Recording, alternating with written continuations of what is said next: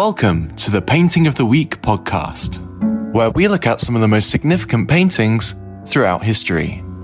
Introducing your hosts, Phil Grabsky and Laura Bentham.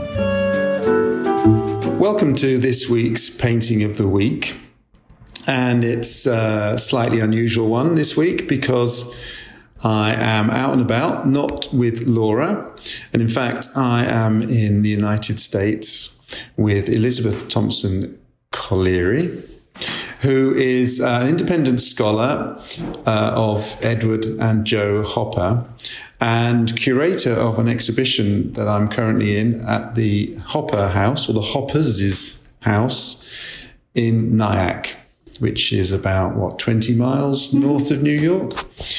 It's a very beautiful spot. It's a fabulous house, and it's a lovely exhibition. And we're going to talk about a particular painting, which is called Railroad...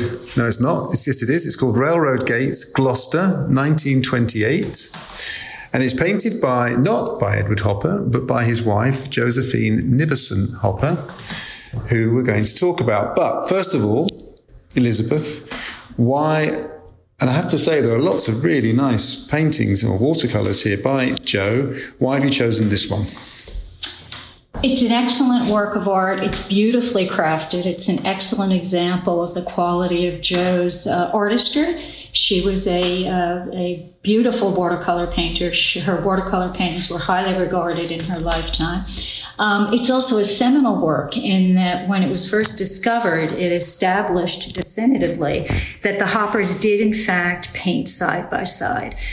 These paintings were discovered recently, just in 2000, at the home of a private collector who was a Hopper family friend. And prior to that, Hopper had really crafted this image of himself as this solitary soul. And many things he wrote and interviews he gave, he spoke of being alone in this location and alone in that location. Well, close to a dozen of these watercolors by Joe came out of the basement of a private collector's home, and lo and behold, they are identical compositions to works painted by her husband. Now, here at the exhibition, in addition to Joe's view of the Railroad Gates in Gloucester from 1928, we have a reproduction of Edward's identical painting of the Railroad Gates from 1928, and the comparison is extraordinary. So let me just point out, I'm sure you all know by now, but if you go to 7th-art.com, then, and you go to the podcast part of the website, you'll see both the pictures. You'll see Joe's, and alongside it, you'll see Edward's, so you can make your own comparison. So what's interesting about the work, and as the curator of the exhibition, I have to say, after the watercolors emerged, two things occurred. One was the realization that Jo was a significant artist in her own right. Prior to the discovery of this body of work, I'd been looking for Jo's work for well over a decade. And for the most part, it had been dispersed after she passed. They did not have children. And the work of both Edward and Jo went into various different collections. And Jo's work either was given away or in some cases destroyed, basically lost is what I kept hearing. So this body of work, the emergence of this body of work was extraordinary, not only for the reestablishing of her career. Also, in addition to the work, there were notebooks that she kept listing exhibitions that she had taken part in. And she had a very significant exhibition record. She was showing with all the most prominent American modernists of the day. I should also say, for anyone who's interested, in 2004, after studying this body of work and also other works by Jo that were located at the Whitney Museum, I published an article in the Women's Art Journal. And a lot of what I'm sharing now is documented in that article in 2004. It's the rediscovery of Josephine Nivison Hopper. So the work on one level established her as the artist in her own right that we hadn't been able to study. But again, it positioned her right next to her very famous husband. And so it was the opportunity to see what is and was a two-artist marriage. And up until now, that hadn't been possible. Obviously, the most famous paintings of Hopper are those scenes of New York. Excuse me, those scenes of New York, Nighthawks and so many others. Is there evidence that she has been alongside him in those environments? Or are those pictures much more constructed in the studio and she's in her own studio doing something completely different?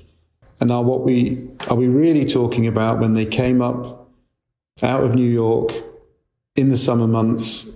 And so it's a slightly different time of year where they would sit next to each other and paint. So this is very much something that only happens, as I say, in the summer. It's an excellent question, and most of the examples of them painting side by side have emerged during their travels. In this case, they were in Gloucester before they married. They built a home in Truro on Cape Cod, and they spent 6 months of the year in Truro for 30 some odd years until they passed. And many of the side by side paintings were done there as well, as they were on their travels through the Southwest. So no, and it's an excellent point about New York City, because Hopper didn't paint on site in New York City, meaning he wasn't sitting on the sidewalk painting what he saw across from him. The word constructed, I believe, is the one Phil used, and that's an excellent example. He did lots of sketches and then went back to the studio and basically constructed the finished image. Now, with that said, the images that are identical or similar are the views from their home. They lived on Washington Square Park, and there are the apartment they lived in is still there. It's owned by New York University, can be visited on occasion by appointment. But there are views that they both did of the interior of their apartment at Washington Square, and window views. So there are some Washington Square views where they were both drawing the same thing. But to the best of my knowledge, they were not finished as watercolors or work that was exhibited, but they did sketch side by side. No, I have watched an online presentation about the works of Edward and Joe, and an example was given where they're painting next to each other. But in this particular occasion, there was a real sense of, but you can see that Edward is the better painter. And I just wondered what your view is of that. And indeed, take this example. Mm-hmm. Mm-hmm. If you didn't know who had painted which, would you be able to say immediately, yeah, well, that's Joe and that's Edward. Mm-hmm. Edward's a bit better here. Mm-hmm. Or would that not be your response? Mm-hmm. It's a fabulous question, and it's one that I am often asked when I've lectured in various different places, and the question always comes up. And not to be totally crass, it is often framed by, well, how much is his worth and how much is hers worth? And in my slideshow, I have other examples of paintings that are, in fact, identical. And his is, I think they're going for $90 million. His is something that would be in the $30 million range, and Joe's work, whenever it's shown, is valued in the $5,000 to $10,000 range. We have no record of recent sales, and so therefore we have to go back to what they were approximately worth in her lifetime. Better is a hard word to define. Even in Joe's lifetime, the critics, the gallery, owners who were handling Ed's work on occasion did show hers. And there are a few famous quotes, one from, I believe it was from Frank Rand or John Clancy, both of whom were Hopper's dealer at one point. And they came and looked at her work and they said, she's a good painter. She's a good painter, but he's a great painter.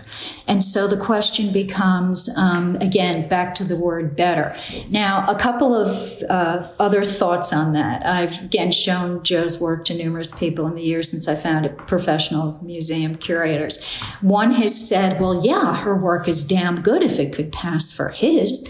So let's look at it that way. We also have to contextualize it within the life of women artists in the 1920s, who was being shown, who was being looked at. Now, again, her exhibition record was very substantial. She was shown with John Marin, Charles Prendergast, all the major American modernists Joe was included in their exhibitions. I just found a document recently that confirms Charles Burchfield, who's the subject of a big exhibition at the Whitney. His first exhibition in New York City was a two-person show with Joe Hopper. Joe on one wall, Charles Burchfield on the other. So a lot of it is of retelling the story. The judgments we make now based on what we see on the wall, those judgments are contextualized within what we have known for past decades or what we think we knew. And now there's new work and the story's being told and the exhibition record is emerging, so on and so forth. Short answer is this. He was a much better oil painter than Joe was. She was, watercolor was her strength. And the other piece we can't leave out is that he didn't paint in watercolor until they started pouring in Gloucester in the summer of 1923. Prior to that, he was not a watercolor painter. And he came asking her to go out on sketching trips, and they started painting watercolor together. And then when they came back to New York, his watercolors were shown at the Brooklyn Museum. He sold the first painting he'd sold in 10 years, and Frank Rehn came in, saw his watercolors, gave him an exhibit, it sold out, and his career skyrocketed, all over painting watercolors with Joe in Gloucester in the summer of 1923. It does also raise that very important area and question about the extent to which value is attributed to what we think we know of somebody's biography and personality and indeed their gender. Mm-hmm. So if these pictures arrived on the market and nobody knew who they were by, you know, whether they would be valued at $5,000 to $10,000 or $91 million. And of course, that's part of the ambition of a film is to, I guess, to some extent, tell the story of an artist. And clearly with a film about Edward Hopper, that includes telling the story of Joe in as fresh a way as we can, in as accurate a way as we can, presenting the pictures when they arrive, and trying to divorce ourselves from the sense of, oh, here's this one's sold for $91 million, and this one's sold for $30 million. And I just wonder, with these two, when you talk about him being a better oil painter or her being a better or being very accomplished as a watercolorist, what are the differences? What should we, when we're looking at these paintings, what should we see? I mean, there's the same scene. So what has she done that he hasn't? Or what has he done that she hasn't? Excellent question. And it's interesting, too. You'll see them on the screen together. But the biggest difference in all these pairings, and there are many that came out of the basement that show them side by side, the biggest difference is the palette.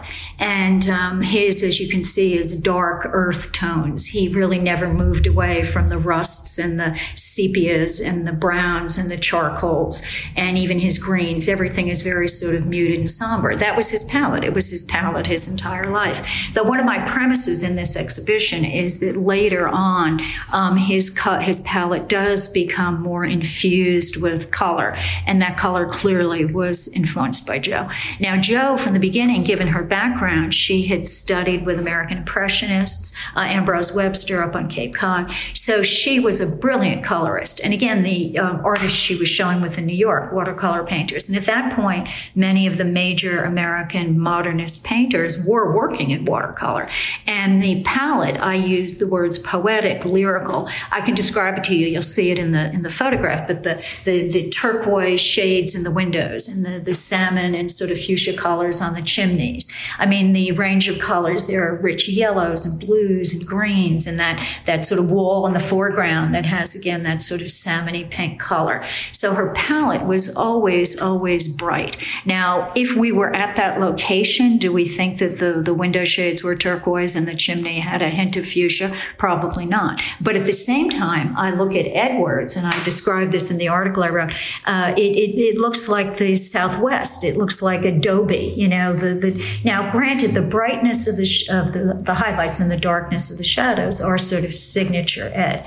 But the other point that I make is he handles, even at this point, and he'd only been painting watercolor for about 4 years, he handles watercolor like gouache. There's a density, there's an opacity to the way he's handling watercolor here that is totally different from the way Joe paints. Joe paints with washes. She works with lots of water. You can see she controls them, but she builds up her surface like the grassy area in the front of the painting. Those are layered washes. Now, in his case, again, I keep going back to gouache. There's a density and an opacity to the way he handles watercolor that it could be an oil. It could easily be an oil. And so that difference in technique, even though he's using watercolor, and it took some time. His later watercolors do have more of the feeling of the fluidity that we associate with the watercolor medium, but not in this work. Can you explain for people what gouache? Yes, gouache is a water-based pigment that's dense. It's dense and it's thicker. So it is water-based. It's not as thick as oil, and it's easier to manipulate because it's not an oil-based or an acrylic-based, but it's dense and dense and opaque. So gouache, when you're working with gouache, it's almost like a very heavy tempera. That's what I would say the best comparison. But there's no way you can do a loose, fluid wash with gouache. It just doesn't permit it. And some of the areas here where the darker brown buildings over on the right, even the way he paints the sort of house beneath the or next to the railroad tracks, all of that does not feel like watercolor. It doesn't have the fluidity. The only area that does really is the foreground with the grass. But the palette is very different. The handling of the paint is very different. Is the size of the canvas the same? Yes, that's interesting. The Hoppers were notoriously frugal. So yes, they bought all the paper in exactly the same size. And in some cases, they trim a little bit here or there, but otherwise they're identical in size. Though what is interesting, there's another example here where they painted the same view, and she painted hers with the paper vertically, and he painted his with the paper horizontally. And the anecdote about that, Joe Baev even commented, was that he was 6'5", or a little bit taller, and she was barely 5 feet. So she painted vertically to have a canvas that soared up, and he painted horizontally to have the feeling of being closer, low to the ground. So that was interesting. And do you know why they were in Gloucester? Yes, summer of 1928. They had first been to Gloucester in 1924 after they married. In fact, it was very funny. After they had dated in Gloucester in 23, started courting, they went back to New York and they were keeping company. In 1924, they were deciding where they would go. And artists in New York City all went to various seaside locales for the summer to paint. And Joe wanted to go to Provincetown and Ed wanted to go to Gloucester. I believe it was on the 9th of July in 1924. And Joe said, "I'll go to Gloucester if we get married today." And they got married that day. Really? And so they went to Gloucester. Yes. And that was in 1924. And then they returned in 1928. Again, it was a popular location. Not to make it all about one's income, but the 24 Gloucester watercolors were very popular. There was a market for them with the dealers in New York. So they may have gone back in 28 thinking this is a good source for us, but it was also a thriving art community. Many artists were there. They were welcomed. There were cheap boarding houses where they could stay. So I think, in fact, it's an interesting question because it opens up the larger issue of subject matter in Hopper's art. And we do know throughout his life he agonized over subjects. So sometimes he did a painting a year simply because he couldn't find anything. And Joe would write at length about, "Oh, we drove here, he didn't see anything, I took him there, I thought we'd pick this or that." So his process of choosing something that would speak to him was an arduous one. And the fact that he did this many in Gloucester meant it was appealing. I find that extraordinary about Hopper, that length of time. I can't imagine wandering around for a year before taking a photograph. Yeah, yeah. But obviously, the relationship between them is something that the film explores and is really interesting and really important. You're the preeminent scholar in this area. So, do you imagine on this day that Joe is kind of trailing behind Edward with the easel? I'm like, both of them have got their easels on their backs and their materials in some bag around their shoulders or whatever. And do you think she's getting frustrated? It's like, "Edward, this is just stop here. This is fine. That's it." Or do you think it's the two of them? Or do you think that she's the one saying, and he goes, "Okay." Yeah. I mean, how collaborative 50-50 is it? Or is it Edward saying, "No, it's not good enough. It's not good enough. No, all right, here." And she's like, "Fine, okay, I'll sit next to you and I'll paint the same thing." It's a great question, and it opens up a few different areas for response. One of them was that they had a car And at one point, Joe had a minor bump on the car. And after that, Ed would not allow her to drive. So she was limited to painting the locations he chose. Now, the other part of it is that... Which we should add was something that she really railed against. Yes. Oh, she did. She railed thoroughly fed up. Yeah, thoroughly fed up. Not being allowed to drive. Yes, yeah. Thoroughly fed up. And the other part of it was that... what's significant about the emergence of this work and this whole idea of the two artists' marriage and of them being side by side is exactly that. In other words, when it came to the subject matter, the short answer would be he chose them. The other point is, and Joe wrote about this, their primary source of income was his work. If he's not producing, those years when he did One Oil, we have all the correspondence where Frank Rand, his dealer, is writing and saying, I got an empty space on the wall. There isn't going to be any money coming in this year. The Met is waiting for him to finish something.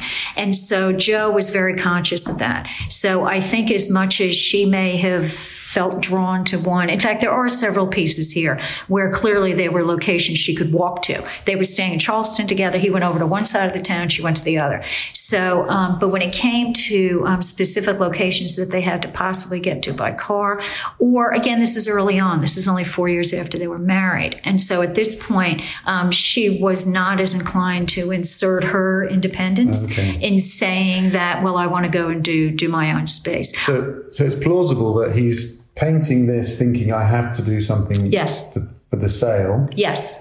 And she's just walking with him and she's like, well, while you're doing that, I'm going to do this. Yes. Yeah. That could definitely be part of it. It's a great question because as much as I know in depth about Joe's work, I've looked at everything extant and I've read everything, is that I don't know that she would have chosen that locale. It's a little too angular for her. It's got a lot of sort of mechanical details and she's much more sort of about flowers and gardens and blowing skies. So it's a great question because I haven't pondered it before. But for example, in Nivison work, they didn't marry until she was 40. And so she was well established in her own vision as Jo Nivison before she took up with another mature artist. And in my own mind, I often compare Nivison versus Hopper because her style did evolve. And that would not have been a subject that Jo would have chosen. I mean, one of the things that strikes me immediately is that Hopper's work is the work of somebody that is very alert. I mean, everyone talks about a light, of course, but what light does is it gives you angles and geometry. So, I mean, there are some films, that, for example, that look better in black and white because you're not distracted by the colour. Yes. It's all about the light. You know, I know people who say, don't like black and white films. Well, they're insane because if you watch certain black and white films, they are so well made. Because it's all about the way in which that scene is organized and lit and the way the actors are positioned and so on and so forth. You can almost imagine Hopper being quite content as a filmmaker to work in black and white. With Joe's work, I don't see that. What I see with Joe is that exploration and enjoyment of color. And I mean, we talk about on the podcast, we do talk about color theory quite a lot.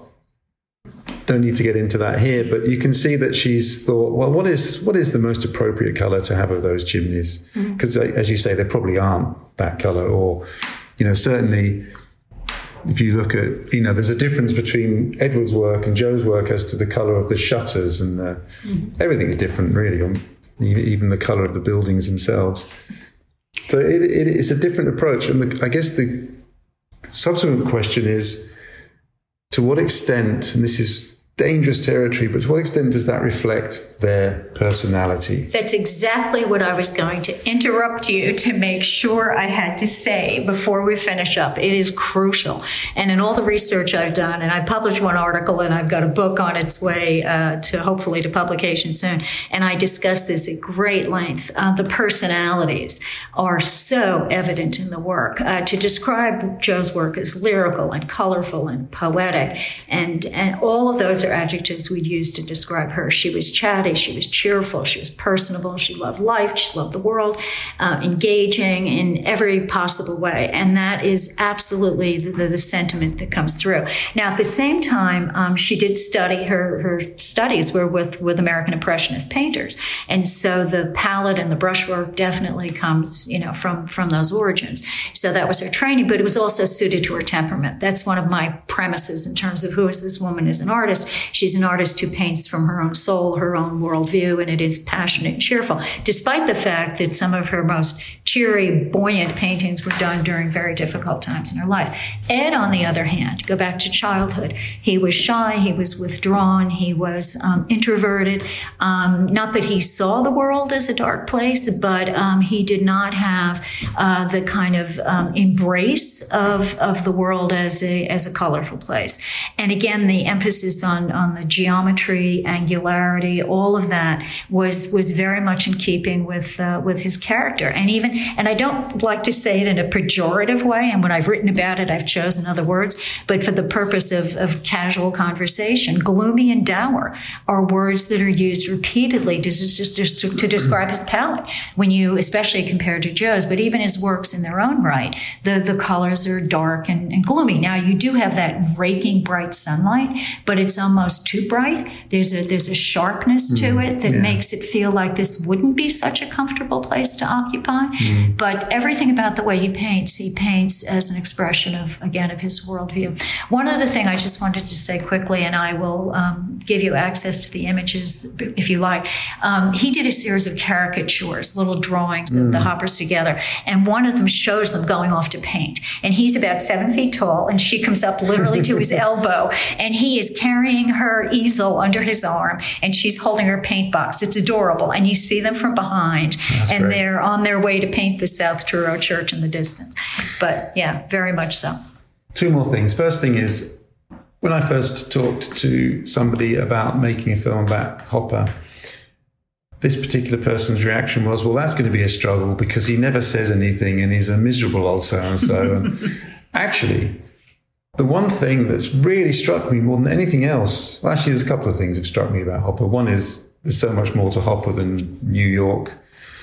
The New York images, which are so popular, there's so much more to him and his art. But the other thing is, actually, he may not have written or been interviewed or spoken as frequently as other artists, but when he does, it's very articulate, it's very interesting, it's actually quite revealing. Mm-hmm. He's not as closed off. I mean, there's plenty of quotes where he talks about his process and how, you know, his art is a reflection of his inner world, and or what's the other one? You know, if I could say it in words, I wouldn't paint. I mean, I didn't need to paint it. Yeah. And actually, even the short snippets of his interviews, I mean, he looks a bit uncomfortable, but he's actually quite funny at times. Yes. So actually, there's much more to him. It has been said that measured is the word often used to describe. He chose his words carefully, unlike others who babble incessantly, and that was said about Joe. But that there has been an equation made between the way he painted and the way he spoke. It's been pointed out, and again, when you have the opportunity to see these original works, as I have when I've studied them, every brushstroke is deliberate. If there's a blade of grass blowing to the right, the brushstroke goes to the right. Everything is very, very carefully and methodically planned, no matter how spontaneous it might appear. But that deliberation is paramount in terms of his style. He did many preparatory sketches and drawings. So by the time he got to the painting, everything was going exactly where it should, as I think his words. His words were few, but very carefully chosen. Well, that also comes across. He's absolutely consumed, isn't he, by... I mean, we talk about artists having a passion for their craft, but this is a man who is totally consumed by the act of painting. And again, you read, you know, the books that he reads, the French philosophy and poetry and taking aid, you know, going to try and find exactly the right sky or the right dog or... I mean, you know, I've dealt with so many artists who go to extremes, but this is somebody who it's quite noticeable. Like you say, you know, just the right... brush stroke for a blade of grass. It's quite something.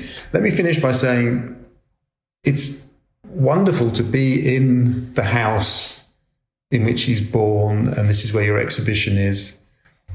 I mean, how important is an understanding and appreciation of this building, of his parents, of Nyack, of where we are on the Hudson River, which is gorgeous, by the way, in understanding the biography, but more to the point, understanding his art. Absolutely. And I should say, just by way of history, I've curated a couple or two or three exhibitions here at Hopper's House. I first came in 2011, and they were doing, I believe, was the 40th anniversary of the people of Nyack saving the house from the wrecking ball. And they saved the house as a historic home. It has national designation as National Historic Trust. And when I came in to do that exhibition for the 40th anniversary, I was asked how I would go about it.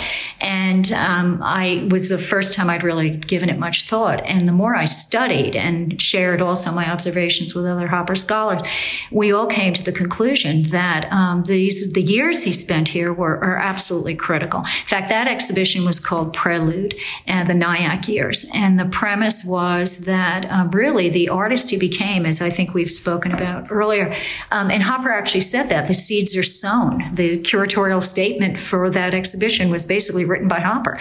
And he said the seeds are sown. And again, not to make it all about multi-million-dollar, but many of the paintings he made later in his life, his masterworks, Victorian houses, storefronts, small town USA, you can find those identical views in the town of Nyack.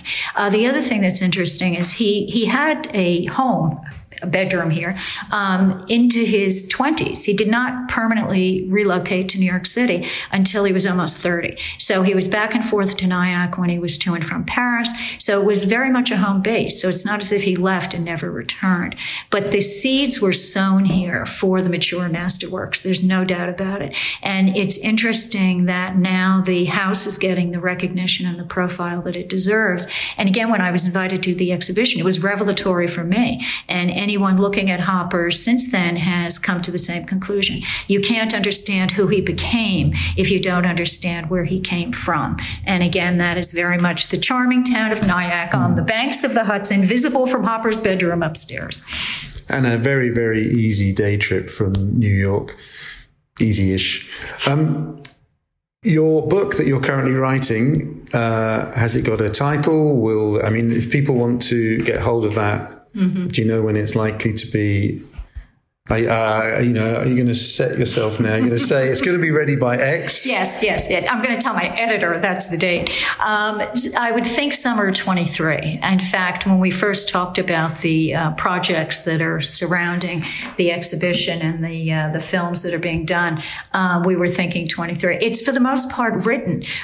It is written. Part of the challenge is that a good deal of the book is going to focus on Jo, and it's looking at the two artists' marriage. And this is, in fact, as a closing thought, when I first discovered her work and started writing about her, I was spoken to with scorn when I was called a revisionist feminist art historian. You're one of those revisionist feminist art historians. And I said, well, the woman's work literally landed in my lap. I thought it was interesting and worthy, and I've been working on it for more than a decade. But then just recently, I was speaking with one of the curators at the Whitney and a few other people, and they said with great praise, you're a revisionist feminist art historian. So look, over the arc of time, it's gone from being scorned to being praised. And all that means is that the Jo, like so many other women artists of her generation who were forgotten and lost, is reemerging. And not only is she reemerging as an artist well deserving of the recognition,